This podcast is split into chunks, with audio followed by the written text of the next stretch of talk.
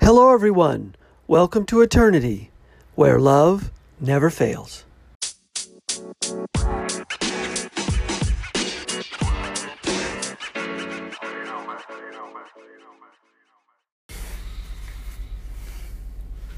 Hello, everyone. Thanks for listening. This is the Eternity Bible Study Podcast, where we walk through the Bible together every weekday, Monday through Friday.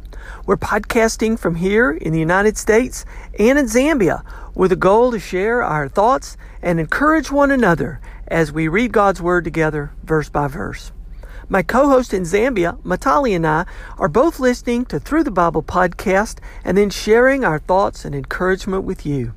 From America to Africa and everywhere else, God is in control. As always, our attribution goes to Through the Bible with Dr. J. Vernon McGee. So if you've ever wanted to try to read the Bible every day, we hope you can join us. We're regular people, just like you, trying to learn more about God and walk in step with His Holy Spirit. So if you have your Bible, feel free to read along, and if not, no problem. We'll try to put it all together for you. So let's get started. Hello, everyone, and welcome back. We're back in the book of Second Chronicles. We are finishing up our study of Second Chronicles today. It's it's kind of hard to hard to believe that we are um, finishing up this this great book. We've looked at First and Second Kings and First and Second Chronicles. We've been looking at the history of the nation Israel. In First and Second Kings, it was from man's perspective, and now in First and Second Chronicles, it's been the history of Israel from God's perspective. And we see the things that are really important to God. So, as we as we close it out, we'll be starting in chapter 34 and finishing up through um, chapter 36.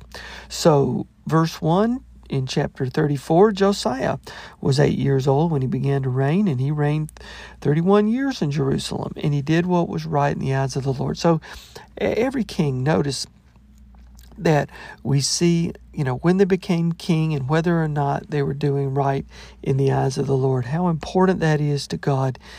You know, if you have a if you have a um, sort of a summary of your life, it's all about whether you're doing right in the eyes of the Lord. And what a humbling perspective that is that, that our lives can be judged up in just one sentence like that. Verse 2 And he did what was right in the eyes of the Lord and walked in the ways of David his father, and he did not turn aside to the right hand or to the left. For in the eighth year of his reign, while he was still a boy, he began to seek the God of David his father. And in the twelfth year, he began to purge Judah and Jerusalem of the high places that Asherim, that would be his father, I believe, uh, and uh, oh, excuse me, the high places of Asherim and the carved uh, and metal images. That would have been um, that would have been what his his father Amon had done. So he was he had a more of a heart for God than his father did. So he gets rid of these high places of worship, the Asherim, and the carved and metal images. Now we drop down to verse 8. Now in the 18th year of his reign, when he had cleansed the land and the house, um, he sent uh, Shaphan, the son of Azaliah, and uh, Maaseiah, the governor of the city, and and Joah, the son of Jehoahaz, uh, the recorder, uh, to repair the house of the Lord his God. And they came to Hilkiah the high priest and gave him the money that had been brought into the house of God, which the Levites, the keepers of the threshold, had collected from Manasseh and Ephraim, and from all the remnant of Israel, and from all of Judah and Benjamin, and from the inhabitants of Jerusalem. Verse 14 While they were bringing out the money that had been brought into the house of the Lord, Hilkiah the priest found the book of the law of the Lord given through Moses. Then Hilkiah answered and said to Shaphan the secretary, I found the book of the law in the house of the Lord. And Hilkiah gave the book to Shaphan. And Shaphan brought the book to the king, and further reported to the king all that was committed to your servants that they are doing, and they've emptied the, out the money that was found in the house of the Lord, and had given it into the hand of the overseers and the workmen. And then Shaphan, the secretary, told the king, Hilkiah the priest has given me a book, and Shaphan read from it before the king. And when the king heard the words of the law, he tore his clothes. And the king commanded Hilkiah, Ahikam the son of Shephan, Abam son of Micah. I'm butchering these names. Sorry, people. Sorry, everyone. Shaphan the secretary and Asaiah the king's servant, saying, Go and inquire of the Lord for me, for those who are left in Israel and Judah, concerning the words of the book that has been found. For great is the wrath of the Lord that is poured out on us, because our fathers have not kept the word of the Lord to do according to all that is written in this book. In other words, they found the book of the law of the Lord, God's book. They found it. And they were concerned about what was doing right. And what was doing right is is doing what the book says. So, how can you do what's right in the eyes of the Lord if you don't even have his words with you? And so what a convicting thing that is. You know, like how many of us are just using our Bibles, you know, for like doorstops? You know, how many of us even know where our Bibles are? Do we read? Do we have our Bibles on our shelf? Are we just reading our Bibles once once a, a week when we go to church on Sunday? Um, or do we read it every day? Are we reading the Bible to try to understand God's Word, God's purpose? Are we trying to understand what God wants us to do? So, yeah, it's it's really important, and this is such a convicting thing for us is to, you know, if you lose your Bible, if you lose the Word of God, that's the direction for your life. And if you don't have that Bible, if you're not looking in that Bible, if we're not, if I'm not, if we're not looking in that Bible every day, then we just don't have direction. And that's what Josiah was seeing. He was, you know, he was overcome when he heard these words. Um, so, um, in any event, um, Verse 22 Then so Hilkiah and those whom the king had sent, they went to Huldah, the um, prophetess, the wife of Shallum, the son of Tokhath, son of Hashrath, keeper of the wardrobe. Now she lived in Jerusalem. So this was a prophetess. Okay?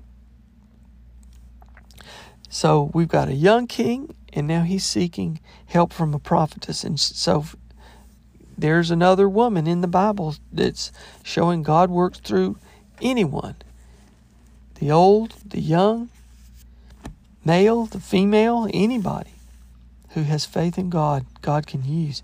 And she said to them, Thus says the Lord, the God of Israel, Tell the man who sent you to me, Thus says the Lord, Behold, I will bring disaster upon this place and upon its inhabitants.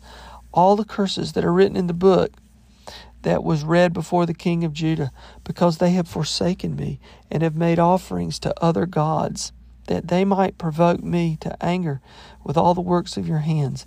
Therefore, my wrath will be poured out on this place and will not be quenched.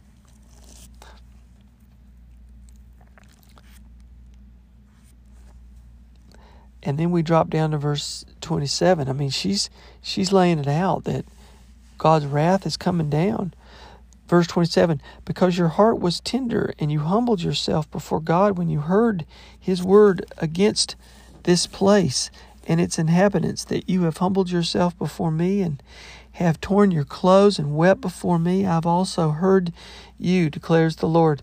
Behold, I will gather you to your fathers, and you shall be gathered to your grave in peace, and your eyes shall not see all the disaster that I will bring upon this place and its inhabitants? And they brought back the word to the king. So the king's heart, God saw the king's heart, and he says, I'm going to have mercy on you because of the humbleness of your heart. God looks to us today for humble hearts too, doesn't he? Verse 29 Then the king sent and gathered together all the elders of Judah and Jerusalem, and the king went up to the house of the Lord with all the men of Judah and the inhabitants of Jerusalem, and the priests and the Levites, and all the people, both great and small. And he read in their hearing all the words of the book of the covenant that had been found in the house of the Lord. And the king stood in his place and made a covenant before the Lord to walk after the Lord and keep his commandments and his testimonies and his statutes with all his heart and his soul, to perform the words of the covenant that were written in this book. And then he made all who were present in Jerusalem and in Benjamin join in it. This is true worship when you're committing to follow God's word with all your heart and all your soul and everyone around you. That's committing to worship, isn't it? So now we'll drop down to verse 17 and all the people of Israel who were present kept the Passover at that time and the feast of the unleavened bread seven days. No Passover like it had been kept in Israel since the days of Samuel the prophet. None of the kings of Israel had kept such a Passover as was kept by Josiah, and the priests, and the Levites, and all of Judah and Israel who were present, and the inhabitants of Jerusalem. In the eighteenth year of the reign of Josiah, this Passover was kept. What an amazing revival that little young King Josiah was bringing into the land. But McGee says all these kings were human. They made mistakes, and Josiah made his mistake too. He went out into battle in a battle he shouldn't have gone into. Verse uh, 20 After all this, Josiah had prepared the temple. Necho, the king of Egypt, went up to fight at uh, on the Euphrates, and Josiah went out to meet him. And it's perhaps that Josiah goes out to meet him on his own accord. He's not doing it because God's instructing him to do it. But in any event, Josiah probably thinks he might have been better than he was. Or maybe he didn't call. We don't see that he calls on God's name. How many of us make our plans in our life without calling on God for direction? It's kind of hard to blame Josiah here because we do the same thing. Verse 23 And the archers shot King Josiah. And the king said to his servants, Take me away, for I am badly wounded. So his servants took him out of the chariot and carried him in his second chariot and brought him to Jerusalem. And he died and was buried in the tombs of his fathers. All Judah and Jerusalem mourned for Josiah. Jeremiah also uttered a lament for Josiah. And all the singing men and singing women have spoken of Josiah in their laments to this day. Okay, so that's Josiah. Now we come to verse uh, chapter 36. The people of the land took Jehoahaz, the son of Josiah, and made him king in his father's place in Jerusalem. Jehoahaz was 23 years old when he began to reign, and he reigned three months in Jerusalem. Then the king of Egypt deposed him in Jerusalem And then you get Jehoiakim was 25 years old when he began to reign, and he reigned 11 years in Jerusalem, and he did evil in the sight of the Lord.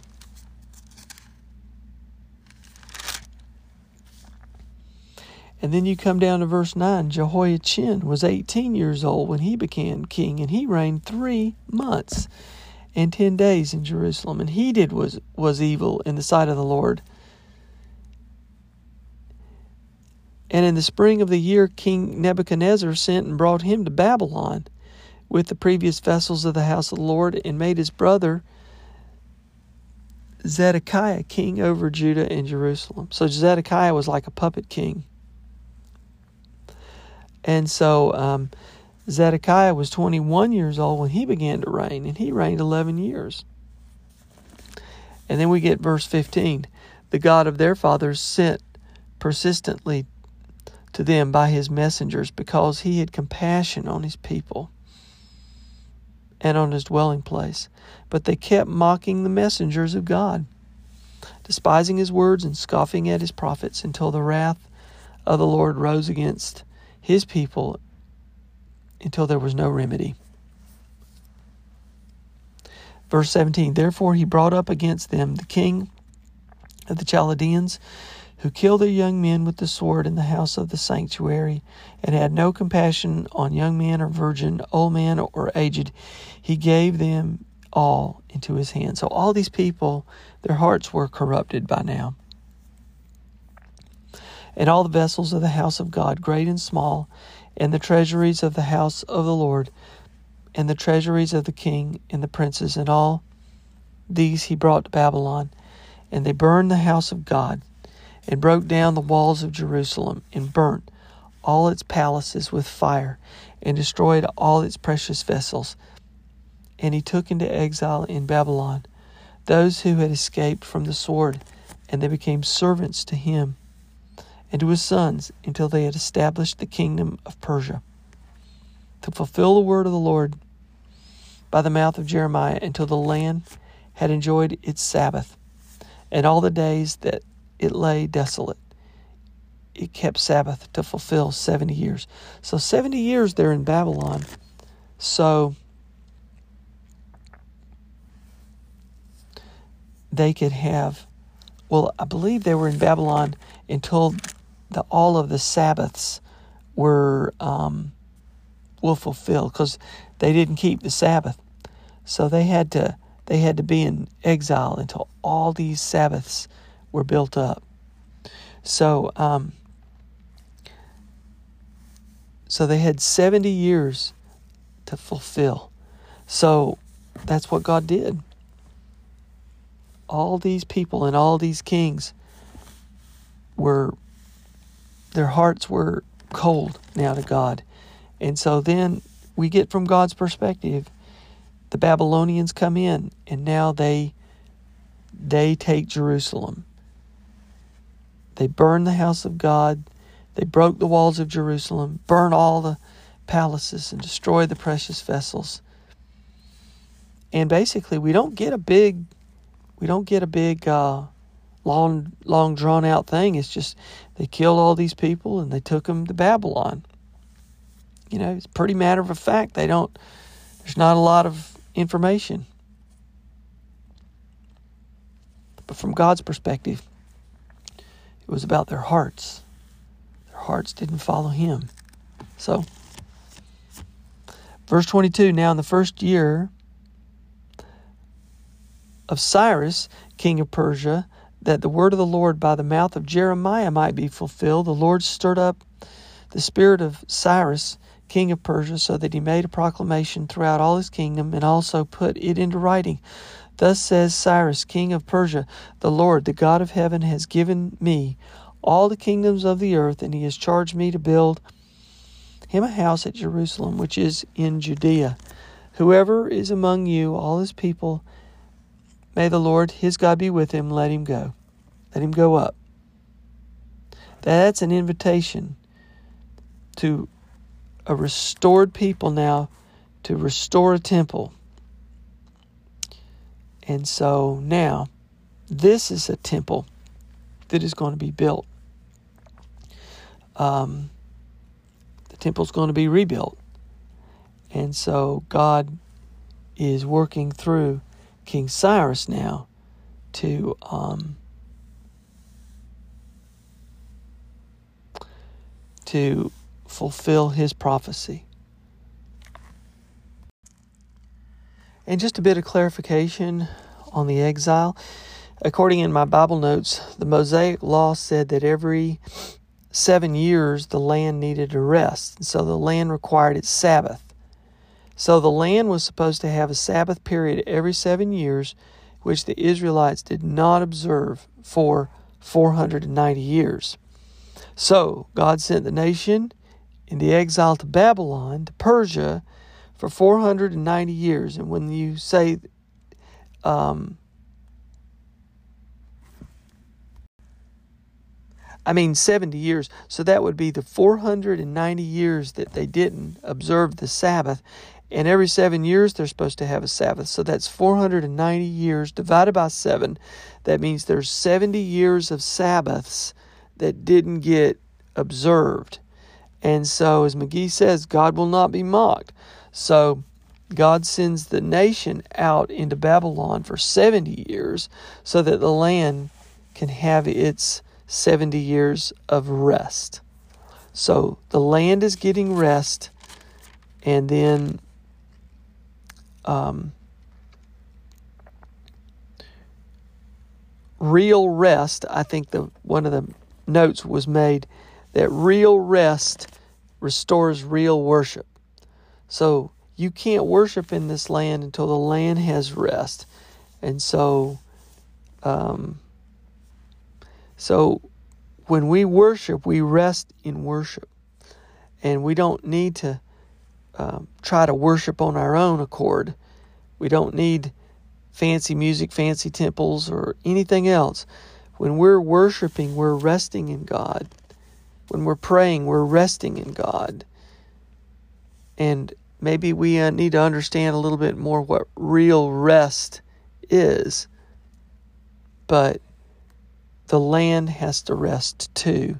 And we see you cannot have real worship without real rest. So, we're officially finished now with the book of Second Chronicles. I believe we're going to be starting back in the uh, New Testament, uh, First Corinthians, as I as I'm told, and I'm really, really excited to go through this next study with all of you. So now we'll turn the rest of the podcast over to our co host in Zambia, Matali. Matali, I hope you're doing great. Look forward to hearing your take on this study today. And as always, from me to all of you, God bless you. Keep your hearts centered on Christ on this great spiritual battlefield. And we'll see you next time tomorrow as we continue our study. And as always, our prayers go up for sweet Emma and sweet Jean.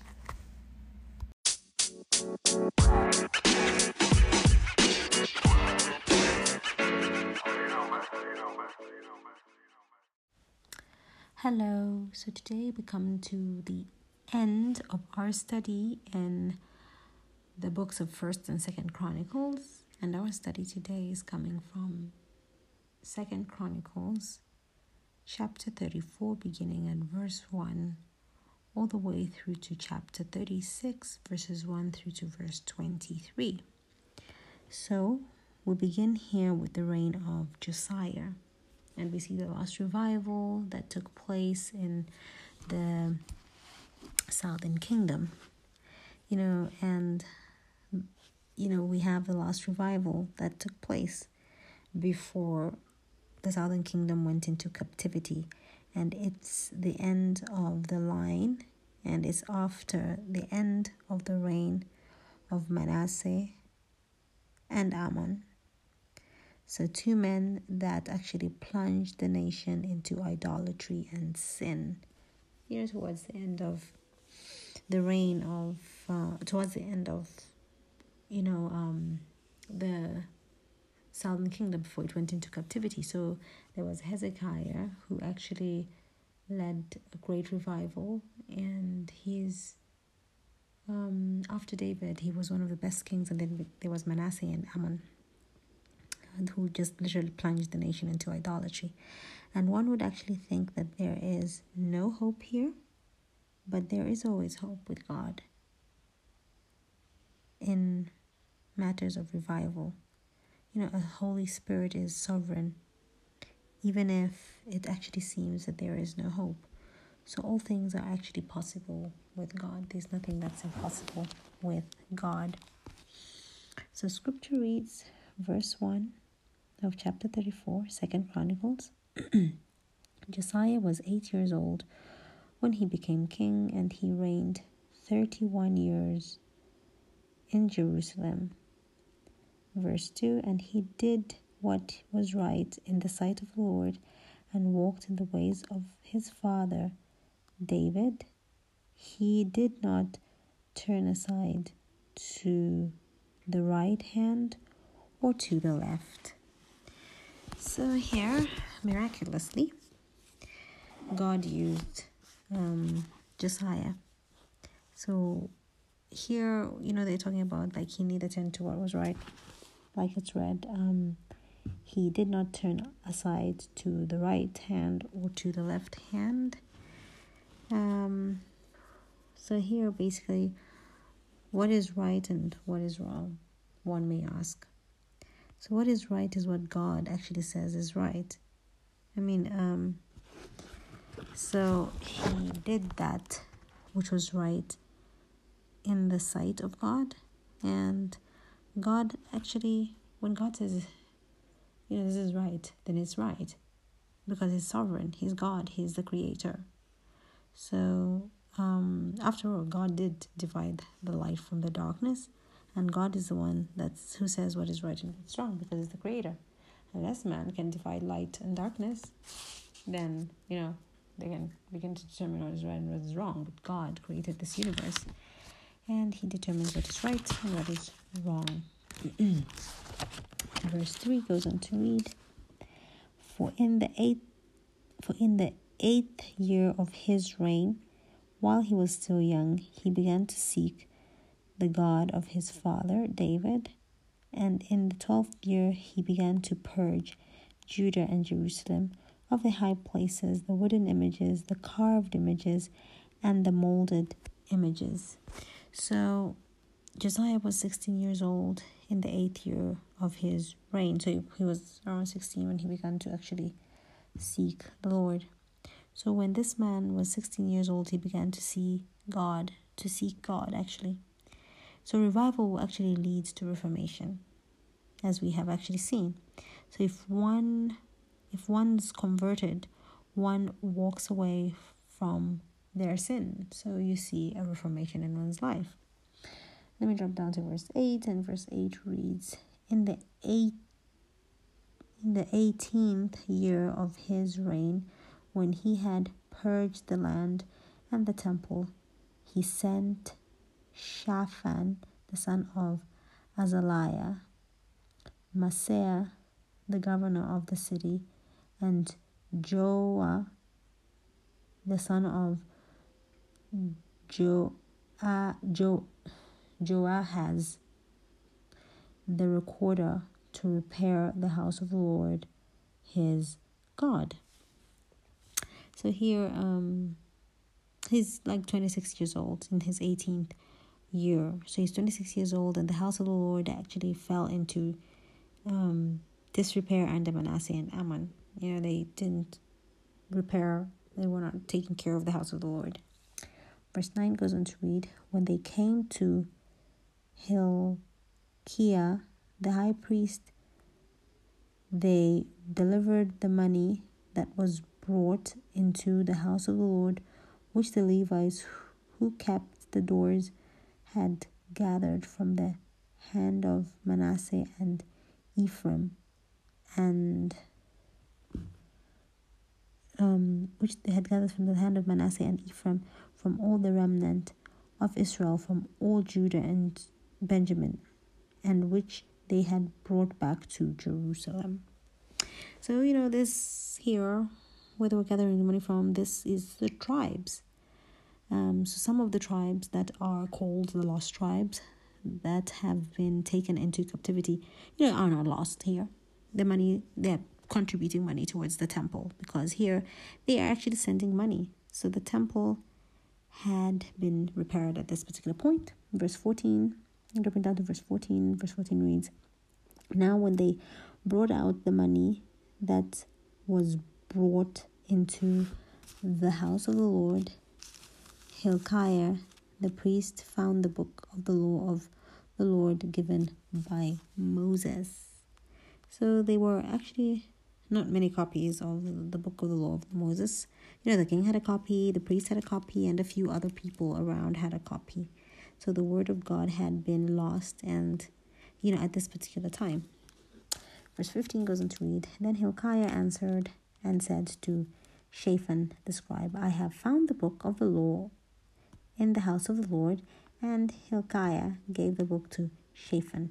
So Shaphan carried the book to the king, bringing the king word, saying, All that was committed to your servants they are doing. Verse 17 And they have gathered the money that was found in the house of the Lord and have delivered it into the hand of the overseers and the workmen. Then Shaphan the scribe told the king, saying, uh, Hilkiah the priest has given me a book. And Shaphan read it before the king. Verse 19 Thus it happened when the king heard the words of the law that he tore his clothes. Verse 20 Then the king commanded Hilkiah, um, Ahikam, Ahikam, the son of Shaphan, Abdon, the son of Micah, Shaphan the scribe, and As Azariah, Azariah, Azariah, however it's pronounced, a servant of the king, saying, Verse 21 Go inquire of the Lord for me and for those who are left in Israel and Judah concerning the words of the book that is found. For great is the wrath of the Lord that is poured out on us because our fathers have not kept the word of the Lord and do according to all that is written in this book. So here we see a return to the Word of God. Um, and a return to the Word of God actually brings revival, nothing else. So we haven't seen revival today. You know, people may say, oh, hey, be seeing like a movement towards, you know, um, returning to God. But we haven't seen a revival today. That's because the church has neglected God's word. So, um, you know, there's all kinds of um, methods and tricks that are being adopted today. But these things, they won't cut it. Revival comes when the Spirit of God, in a sovereign way, moves in, when people return to God's Word and find out what God has to actually say. So, revival, you can do all these cheap tricks and all. You know, you go out and be nice and kind to people and dish out, um, you know, donations and goodies and monies and build schools and hospitals and do all these tricks and all. But as long as you have not returned to the Word of God and you're not reading what God is saying, that will not bring about revival. So these people were returning to the Word of God because they found the book of the law of Moses. And um, they were reading it and they were returning to the Word of God. Dropping um, dropping down to verse 22, and I'll read from verse 22 to verse 25. It reads So Hilkiah and those the king had appointed went to Hul, went to Huldah, Huldah, the prophetess, the wife of Shallum, Shallum, the son of Tokhath, the son of Hara, sorry, the son of Hasrah, keeper of the wardrobe. She dwelt in Jerusalem in the second quarter, and they spoke to her to that effect. Then she answered them, Thus says the Lord God of Israel, Tell the man who sent you to me. Verse 24 Thus says the Lord, Behold, I will bring calamity on this place and on its inhabitants for the curses that were written in the book which they have read before the king of Judah. Verse 25 Because they have forsaken me and burned incense to other gods, and they that they might provoke me to anger with all the works of their hands. Therefore my wrath will be poured out on this place and not be quenched. So God is actually saying he actually intends to judge these people because he gave them ample time to turn to him and they were not turning to him and you know, they drove the the Lord, sorry, to wrath and to anger. Verse 27 goes on to read, Because your heart was tender and you you humbled yourself before God when you heard his words against this place and against its inhabitants and you humbled yourself before me and you tore your clothes and wept before me. I also have heard you says the Lord. Surely I will gather you to your fathers and you shall be gathered to your grave in peace and your eyes shall not see all the calamity which I will bring on this place and its inhabitants. So they brought back the word to the king. Then the king sent and gathered the elders of Judah and Jerusalem. The king went up to the house of the Lord with all the men of Jerusalem and the inhabitants of Jerusalem the priests and the Levites and all the people, great and small. He read in their hearing all the words of the book of the covenant which uh, had been found in the house of the Lord. Verse 31 Then the king stood in his place and made a covenant before the Lord to follow the Lord and keep his commandments and his testimonies and his statutes and all his heart and all his soul to perform the word of the covenant and that there were the sorry that were written in this book.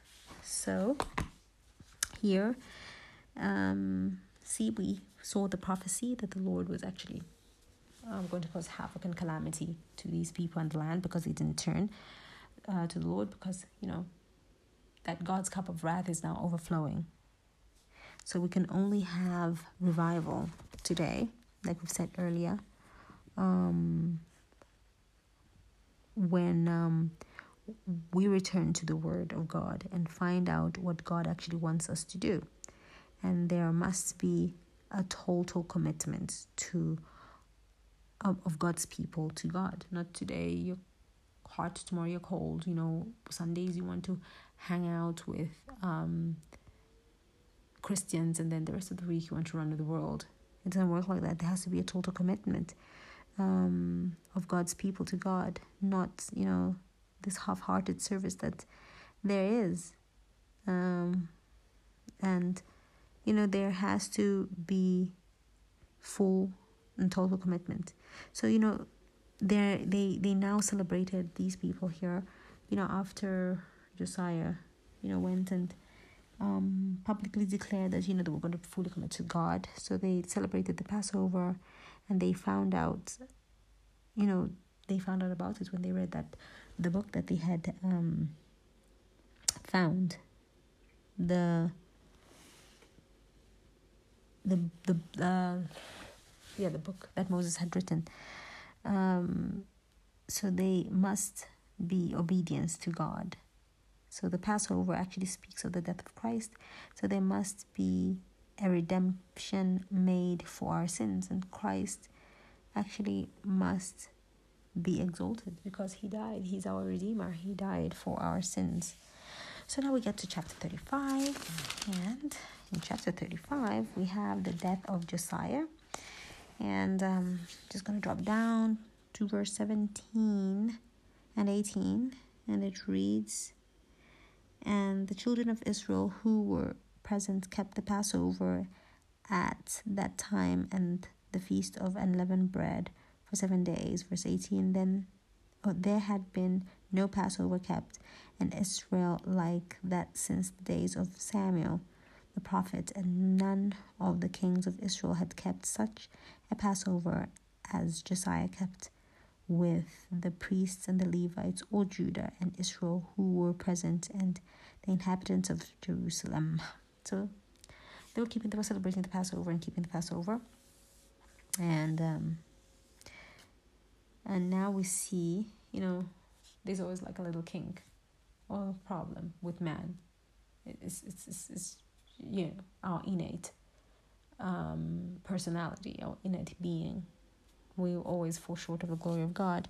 So verse twenty of chapter 35 goes on to read After all this, when Josiah had prepared the temple, Necho, king of Egypt, came up to fight against um, Carchemish by the Euphrates, and Josiah went out against him.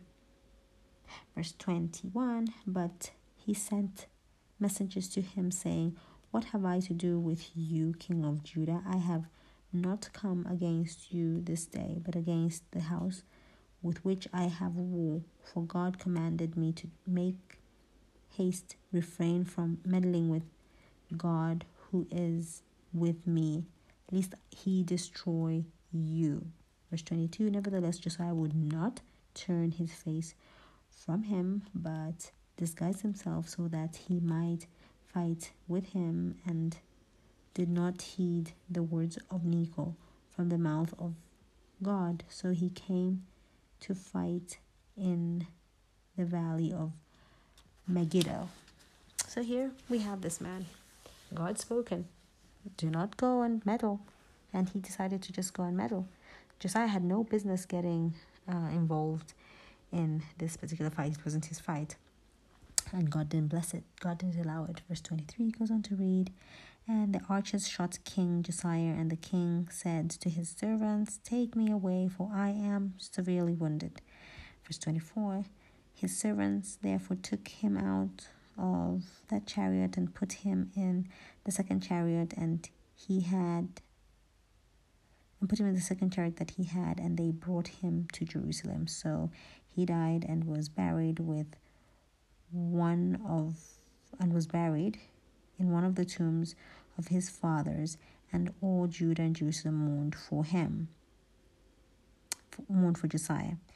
Verse 25 Jeremiah also lamented for Josiah, and to this day, all the uh, singing men and the singing women speak of Josiah in their lamentations. They made it a custom in Israel, and indeed they are written in the Lamentations. So this is the end of the revival here in in in, in Judah. Uh, a good king died. Um, Josiah was one of the good kings. So now we get to the last chapter of the book of Second Chronicles. That's chapter thirty six. And verse 1 goes on to read Then the people of the land took Jehoaz, the son of Josiah, and made him king in his father's place in Jerusalem.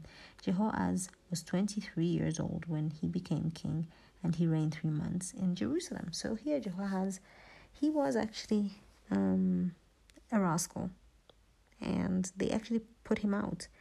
And, you know, the king of Babylon, you know, now has come against um, the land.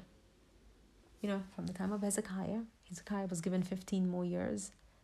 Um, his life was extended by 15 more years.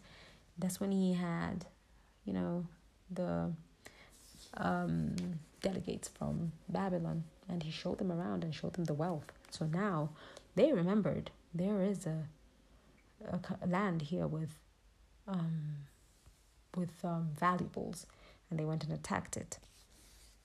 So, verse 5 uh, Jehoiakim was 25 years old when he became king, and he reigned 11 years in Jerusalem, and he did evil in the sight of the Lord his God.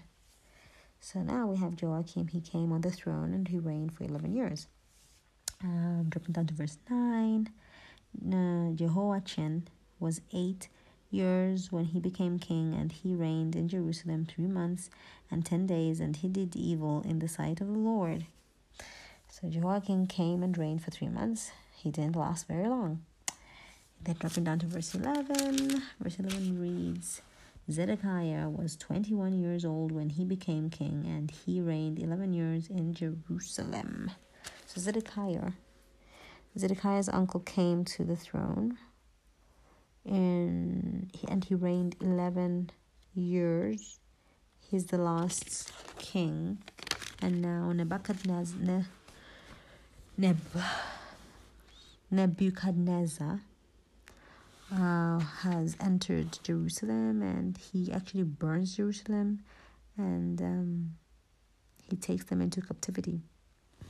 Uh, verse 15 goes on to read and the lord God of their fathers sent warnings to them by his messengers rising up early and sending them because he had compassion on his people and on his dwelling place.